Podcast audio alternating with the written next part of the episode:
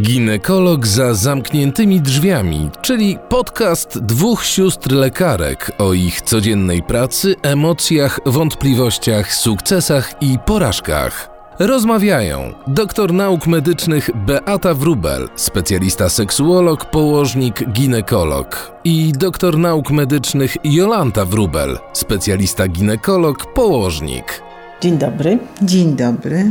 Witam Ciebie i wszystkich, którzy zechcą nas dzisiaj posłuchać, może wytrwają do końca naszego podcastu. Chciałabym, żebyśmy dzisiaj porozmawiały o tym, czym jest badanie ginekologiczne, dlaczego budzi tyle kontrowersji, czy nam się podoba, czy to nam się nie podoba, jak zachować się wobec tego wszystkiego, co się dzieje wokół badania ginekologicznego, które dotyczy małych dziewczynek, dziewczynek w okresie pokwitania, młodych kobiet, dojrzałych kobiet, starszych kobiet po menopauzie i kobiet w okresie senium, czyli już tych najstarszych. Czy kobiety powinny się badać, czy należy trwać przy tym, żeby że muszą się badać? Czy istnieje w ogóle w medycynie coś takiego, co znaczy muszę, czy mam obowiązek tak pracować z pacjentką, żeby ona się zgodziła? Taki chciałabym, żebyśmy dzisiaj poruszyły temat. No to jest temat prosty, ale trudny, bo nigdzie nie jest napisane i nie ma żadnego przewodnika po badaniu, po badaniu ginekologicznym. No ale łatwiej jest, jeśli pacjentka przychodzi do ginekologa i wie, co to jest badanie ginekologiczne i na czym to polega. Pacjentka dojrzała wie, natomiast y, dziewczynka, która przychodzi z mamą, to często nie wie, na czym polega badanie ginekologiczne, bo mamusia jej nie przygotowała. Ale również dziewczynka musi wiedzieć, że nie zawsze badanie ginekologiczne dziewczynki jest potrzebne. Inaczej patrzymy na Dziewczynka sprawę... i mama też musi o tym wiedzieć. No musi. No ale inaczej, jeśli czy dziewczynka, czy, czy nastolatka, jeśli przychodzi tak powiedziałabym, zapoznawczo. Mama ją przyprowadza do gabinetu ginekologicznego, a inaczej, jeśli mama przychodzi z dziewczynką, która ma problem.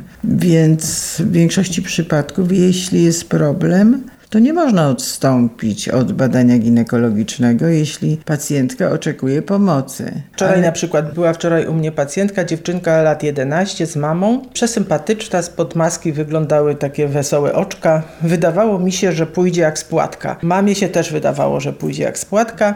Została skierowana do ginekologa przez pediatrę z powodu wydzieliny pochwowej, która jej się pojawiła. No i zmian w moczu nie było, więc pediatra zaproponowała, żeby udać się do ginekologa.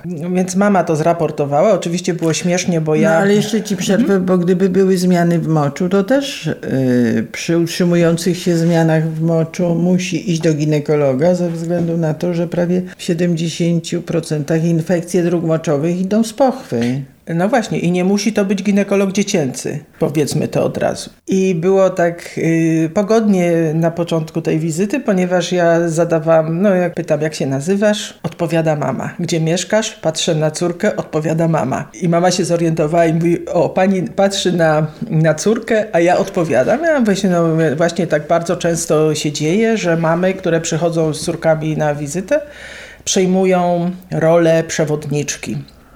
I mama mm, na pytanie, jakie są jaki jest problem, jaki jest cel spotkania, mama odpowiedziała właśnie, że upławy i że skierowana od, została przez y, pediatrę. I w tym momencie y, córka mówi, będzie bolało, ja mówię, ale co? Mama mówi, no jeszcze nic nie powiedziałaś, jeszcze pani doktor nie wie o co chodzi, a ty się już pytasz, czy będzie bolało. Ale czy będzie bolało? Więc ja mówię, no poczekaj, ty mi powiesz, ty mi powiesz, czy bolało, bo ja nawet nie wiem, w jaki sposób będę cię badać, co potrzebuję zrobić, bo jeszcze o niczym mi nie opowiedziałaś. No w każdym razie potrzebny był wy, po, potrzebne było pobranie wymazu bakteriologicznego z przedsionka pochwy i w tym celu jedenastolatka musiała położyć się na fotelu, najlepiej w pozycji ginekologicznej. Więc najpierw było śmiechu, potem ona już zaczęła płakać, bo oczywiście nie chciała położyć się tak, jak należy położyć. Szukała pozycji, spadała z tego fotela, mama się śmiała, ja czekałam, no mo mogłyśmy sobie na to pozwolić. W każdym bądź razie mama wkroczyła do akcji i powiedziała, połóż się wreszcie, bo to mm, nie może tak trwać. Więc ona się położyła i wtedy tak się zrobiło groźnie, ponieważ ona naprawdę, ta dziewczynka zaczęła płakać. Ja do niej podeszłam i mówię, słuchaj, to teraz usiądź sobie, nie leż, usiądź i powiedz mi, dlaczego płaczesz? Co takiego się w tobie dzieje teraz, że, że tobie lecą po prostu łzy jak grochy? To już nie był taki wygłup, śmiech, taka histeria, tylko po prostu taki zwyczajny Szloch. Taki szloch, ale taki, wiesz, taka krzywda jakaś jakby jej się działa. I ja tak patrzę na nią mówię, słuchaj, musimy to zrobić tak, żebyś ty nie wyszła stąd dzisiaj, z tego gabinetu, z poczuciem wstydu, lęku, winy, krzywdy. Nie możesz zapamiętać tego pierwszego badania jako badania, w którym coś złego się wydarzyło, bo od tego dzisiejszego spotkania ze mną zależy tak naprawdę całe Twoje zdrowie i kondycja taka ginekologiczna, jeżeli chodzi o relacje z lekarzem. Po pierwsze, musisz, musisz mi powiedzieć, czy chcesz, żebym ten wymaz pobrała. Tak. Tak, i te łzy lecą. No i to, to naprawdę jest y, przeżycie taka historia. Matkę już podrzuca na tym krześle, bo już nie wie, dlaczego ta dziewczynka, skoro ma objawy i wie, i ona z nią rozmawiała, tak reaguje. Ale tak zareagowała po tym moim wytłumaczeniu. Zgodziła się na to, żebym pobrała ten wymaz. Dotknęłam y, tym wacikiem. Boli. Ja mówię, no chyba żartujesz no to, to nie boli, to tak inaczej czuję. Ja mówię, i to jest prawda, i to jest prawda, inaczej czuję. I pamiętaj, jak będziesz z kimkolwiek rozmawiać na temat badania, to powiedz, żeby, że wymaz bakteriologiczny nie boli, tylko inaczej czuję. I wtedy i to jest prawda, i obie strony są zadowolone. To mogę się już ubrać? Tak, proszę. I po tej rozmowie, jak już ubrana, siedzi i zaczęłyśmy rozmawiać właśnie o infekcjach dróg moczowych. I wtedy ta, ta dziewczynka jakby już jest po tym doświadczeniu, już wie, nagle zaczyna mówić pełnym, otwartym głosem, ale wiesz, mamo, bo wtedy jak byłyśmy, wiesz, bo to mnie się zaczęło, to mnie się nie zaczęło dwa tygodnie temu, to mnie się zaczęło wtedy, jak byliśmy na wakacjach, wiesz, i tam na plaży był toj toj. No. I, i, i, i tak to, odzyskała głos. Odzyskała głos, a ja, a ja mówię, super, to Ci bardzo dziękuję za to, że to powiedziałaś i że zaczęłaś myśleć i bardzo Cię proszę, jak będziecie rozmawiali z koleżankami, to się uczcie, bądźcie mądrymi dziewczynkami, które y, chcą się dowiedzieć o sobie i, o, i rozmawiać i uczyć się po prostu rozmawiać. Też miałam taką pacjentkę, która była przygotowana przez mamę, też z upławami. Na początku taka była trochę nieufna, ale potem po pobraniu wymazu, oczywiście nic ją nie bolało, zadowolona. Jak zeszła z fotela, to powiedziała: Bardzo panią lubię, coś pani narysuje. I, I, potem, jak przyszły z wynikiem, to dostałam od niej takie z filcu różowe serduszko, które wisi w gabinecie do tej pory. I jak ta mama przychodzi, no właśnie to jest miłe, że y, to potwierdza, utwierdza w tym, że jednak takie dziecko po pierwszym badaniu nie ma traumy. Bo zawsze jak ta mama przychodzi, to mówi, że córka o mnie pamięta i mnie pozdrawia. A serduszko wisi. A kiedyś przyszła taka szesnastolatka z mamą i była to pierwsza wizyta i już po, po wizycie ja ją pytam właśnie, jak się czuje, jakie, jakie ma doświadczenie z tej, yy, co, co zostanie w niej, a ona mi odpowiada, ale ja już nie jestem tutaj pierwszy raz, bo jak moja siostra się rodziła, to mamusia była pacjentką pani siostry i ja tutaj czekałam w korytarzu i ja te wszystkie zdjęcia, które tutaj są, znam na pamięć. Na co ja mówię, to znaczy, że trzeba zmienić zdjęcia, skoro, skoro tak wiele lat sobie leżą, wiszą. Jeszcze tylko mi się nasuwa, że y, no takie y, młodsze dziewczynki, które przychodzą z mamą, to właśnie się tak zachowują, jak opisaliśmy te przypadki, ale uważam, że już trudniejsze są takie nastolatki 15-16, bo właśnie wśród takich częściej się zdarza, że pomimo, że przychodzą z problemem, to oni nie wyrażają zgody na badanie, bo ja mam takie prawo i nie wyrażam zgody na badanie.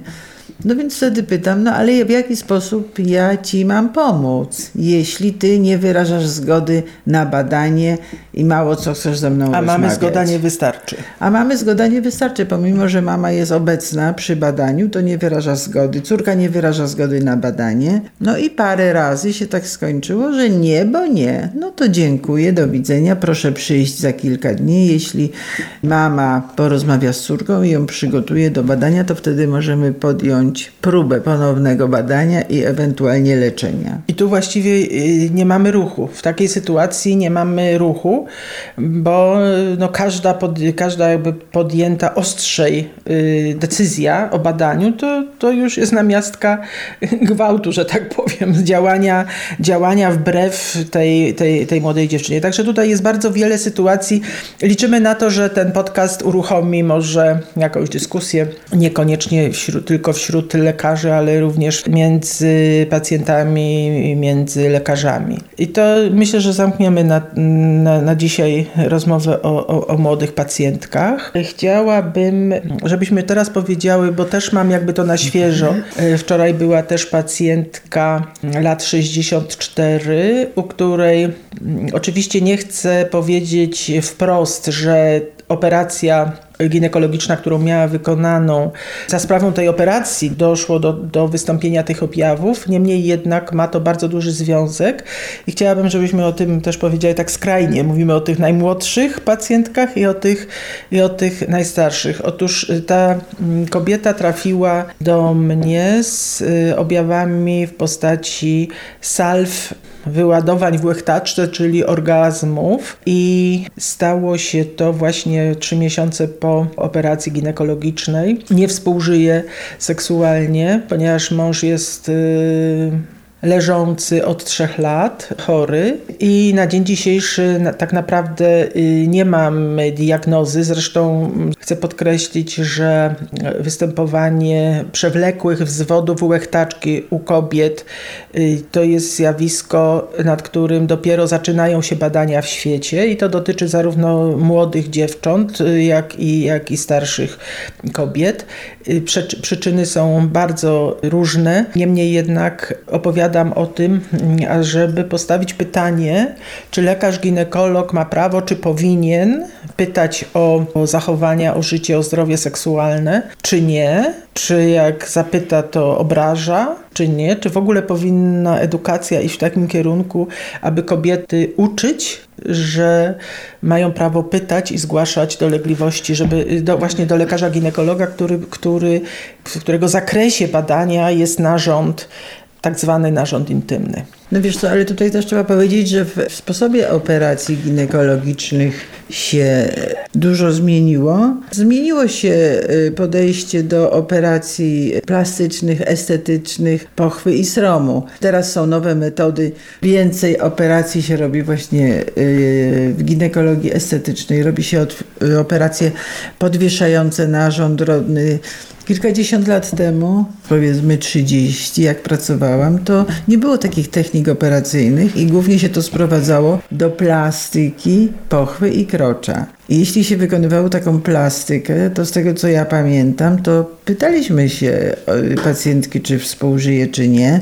Oprócz tego zależy, ile lat miała ta pacjentka, bo zawsze szef nas uczulał, że jeśli robimy plastykę tylną, czy y, przednią, żeby nie za dużo wyciąć ze względu na blizny, które, jak wiadomo, często uniemożliwiają współżycie. Przy wąskiej pochwie, przy zwężonej pochwie przez operatora był problem i dlatego te nowe techniki operacyjne i laseroterapia idą w kierunku, aby nie było blizny po tego typu operacji.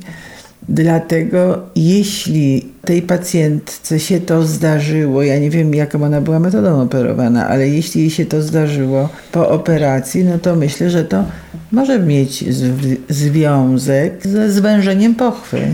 I wtedy zmienia się sytuacja anatomiczna i tak jakby ten kontakt łechtaczki z bielizną Zresztą ona nawet mówiła, że ona nie może siedzieć. Czyli to jest nowa sytuacja anatomiczna, która myślę powstała w wyniku Mogła powstać, mogła mogła powstać. powstać. Nie musiała, ale mogła powstać. W wyniku zabiegu, ale również w wyniku spadku poziomu estrogenu, kolagenu, zwiotczenia y, mięśni, dna miednicy. Co no są- tak, ale teraz jeśli jej dasz estrogeny, co się dość często zdarza i to jest prawidłowe postępowanie, jeśli przy zachowanej macicy, no to może dojść do krwawienia, do którego potem znów nie masz y, dostępu do diagnostyki tego krwawienia, ale pod wpływem estrogenów też trzeba uważać z dawką, żeby nie przesadzić. No, pierwszy mój ruch był taki, że jej podałam estrogeny, ale uzyskałam wzmocnienie fali orgazmów, więc od wczoraj ma już zmienione postępowanie i zobaczymy. Jeszcze trzeba wspomnieć, o, że również do badania mogą i powinny przychodzić kobiety niepełnosprawne. Tak. Bo również mają dolegliwości, również mają problemy. Młodsze kobiety niepełnosprawne powinny przychodzić po antykoncepcję, co się zdarza i przychodzą. Ale jeszcze powiedzmy, że mówimy o niepełnosprawności, o, ob, o obu rodzajach niepełnosprawności. O niepełnosprawności intelektualnej i o niepełnosprawnościach Fizycznych. fizycznych. Wszystkie kobiety powinny, z jakimkolwiek rodzajem niepełnosprawności, powinny przyjść do badania ginekologicznego. No to mamy takie nastolatki niepełnosprawne intelektualnie, które z mamami przychodzą po antykoncepcję, albo same mamy po powtórkę antykoncepcji. Natomiast absolutnie nie jest rozwiązany problem antykoncepcji przez państwo, że tak powiem. Nie ma refundacji dla y, antykoncepcji domacicznej dla niepełnosprawnych kobiet, dziewcząt, tych, które chciałyby taką antykoncepcję mieć. To również jest sprawa do rozwiązania ustawowego, ale nie wiem, czy się tego doczekamy. Natomiast ja chciałabym powiedzieć o takim spotkaniu z niepełnosprawną. To była kobieta y, niepełnosprawna intelektualnie około 30-letnia, która została dowieziona do badania przez swoich rodziców i którzy jakby bardzo szybko chcieli to badanie zacząć, skończyć i wyjść. I pamiętam ich zdziwienie, kiedy ja zapytałam tą kobietę, czy ona wyraża zgodę na badanie, bo trzeba zapytać zawsze takie osoby o to, czy wyrażają zgodę, czy chcą się poddać badaniu. I pamiętam, jaką nawiązałam taką mm, z nią relację wzrokową i taką, takie zadowolenie, że y, ktoś ją w tej całej historii dostrzegł. Także obojętnie, czy pełnosprawna, czy niepełnosprawna, czy małe dziecko, czy dziewczynka, czy po prostu kobieta, która przychodzi do badania kontrolnego, y, powinna być traktowana należycie z szacunkiem i z godnością. To jest takie przesłanie dla wszystkich. Chociaż tak naprawdę to nie powiedziałyśmy o tym, co jest najistotniejsze w tej relacji i to, co budzi naj, y, najwięcej sprzeciwu i, i gniewu i niezadowolenia, to jest dotyk. Dotyk, który jest kluczowy w tej całej historii, która się nazywa badanie ginekologiczne. No to o dotyku może powiemy następnym razem, a teraz może już czas na podsumowanie. Bo cały czas mówimy o badaniu ginekologicznym, ale właściwie to po co to badanie ginekologiczne No się właśnie po co? No. No właśnie po co? Po to się przeprowadza, żeby Ile się razy- dowiedziała, że, żeby się pacjentka dowiedziała, że jest zdrowa. Więc musi przychodzić do badania, jeśli są niepokojące objawy, od razu. Natomiast nie ma czegoś takiego, że się nic nie dzieje. Jeśli się nic nie dzieje, to ma przychodzić do badania, trzeba przychodzić do badania raz w roku. Trzeba zrobić badanie cytologiczne, badanie dwuręczne. A Narodowy Fundusz mówi, że badanie cytologiczne co 3 lata. No dobrze, no to wtedy y, Narodowy Fundusz co trzy lata refunduje badanie, ale badanie cytologiczne możesz wykonać co rok. I co roku trzeba zrobić badanie USG głowicą dopochwową. Jeśli są niepokojące objawy, trzeba udać się na wizytę do ginekologa od razu. Warto zwrócić uwagę, że rak szyjki macicy możemy zobaczyć już gołym okiem, a jeśli nie widzimy, to często zmiany podejrzane są w badaniu cytologicznym. Natomiast pacjentki często trafiają zbyt późno. Następna sprawa, rak jajnika, to są takie pacjentki, które w razie, gdy zwiększa się y, obwód brzucha, udają się na siłownię zamiast do ginekologa. Nawet im nie przyjdzie do głowy, że jest to związane z wodobrzuszem. Dlatego zachęcamy do odwiedzania gabinetów ginekologicznych raz w roku, aby wykonać pełny pakiet, czyli badanie cytologiczne, dwuręczne i USG głowicą dopochwową. A ja zalecam do czytania Sztuki Kobiecości, której zwracam uwagę na te elementy i na te momenty w życiu, ale to również chciałabym, żeby piorunujący efekt wywołały nasze podcasty, żeby kobiety zrozumiały, że wszystko, co dzieje się poniżej pępka, yy, czyli zaparcia, wzdęcia, Y, biegunki, y, problem z moczem, problem z seksem. Wszystkie te objawy y, no są w zasięgu i krwawienia, i plamienia, i nieregularne miesiączki. Wszystko i, i nawet guzki krwawnicze, czyli tak zwane hemoroidy, wszystko to, co dzieje się w obrębie miednicy u kobiety, ma związek z ginekologią i z, i z seksuologią ginekologiczną. Bolesny seks, brak ochoty na seks, to, to jest po prostu przesłanie z czerwonymi wykrzyknikami, bo tam, yy, tam jak to, jak to mm, kobiety mówią, tam to nie jest srom i pochwa, tylko tam to jest wszystko poniżej, yy, to jest cała okolica poniżej pępka. I Bezwzględnie trzeba również tutaj powiedzieć a propos raka jajnika, że od okresu międzywojennego, przed II wojną nie ma postępu w diagnostyce i co jakiś czas jest jakieś, jakieś wow, które mówi mamy już, będziemy mieć możliwość wczesnego diagnozowania. Otóż nie mamy. Nic no ale takiego też tak nie możesz dzieje. powiedzieć, że nie ma postępu od przedwojny, a przecież jest USG i są markery. No to ale nie ma profilaktyki. Nie ma profilaktyki. Nie tak, ma profilaktyki i, i raka tak, jajnika, ale postęp w diagnostyce wczesnej, jest. we wczesnej, jakby chodzi o to, żeby ta czujność była wzbudzona wcześniej, że jeżeli właśnie ten brzuch się powiększa, to nie idę na siłownię, tylko...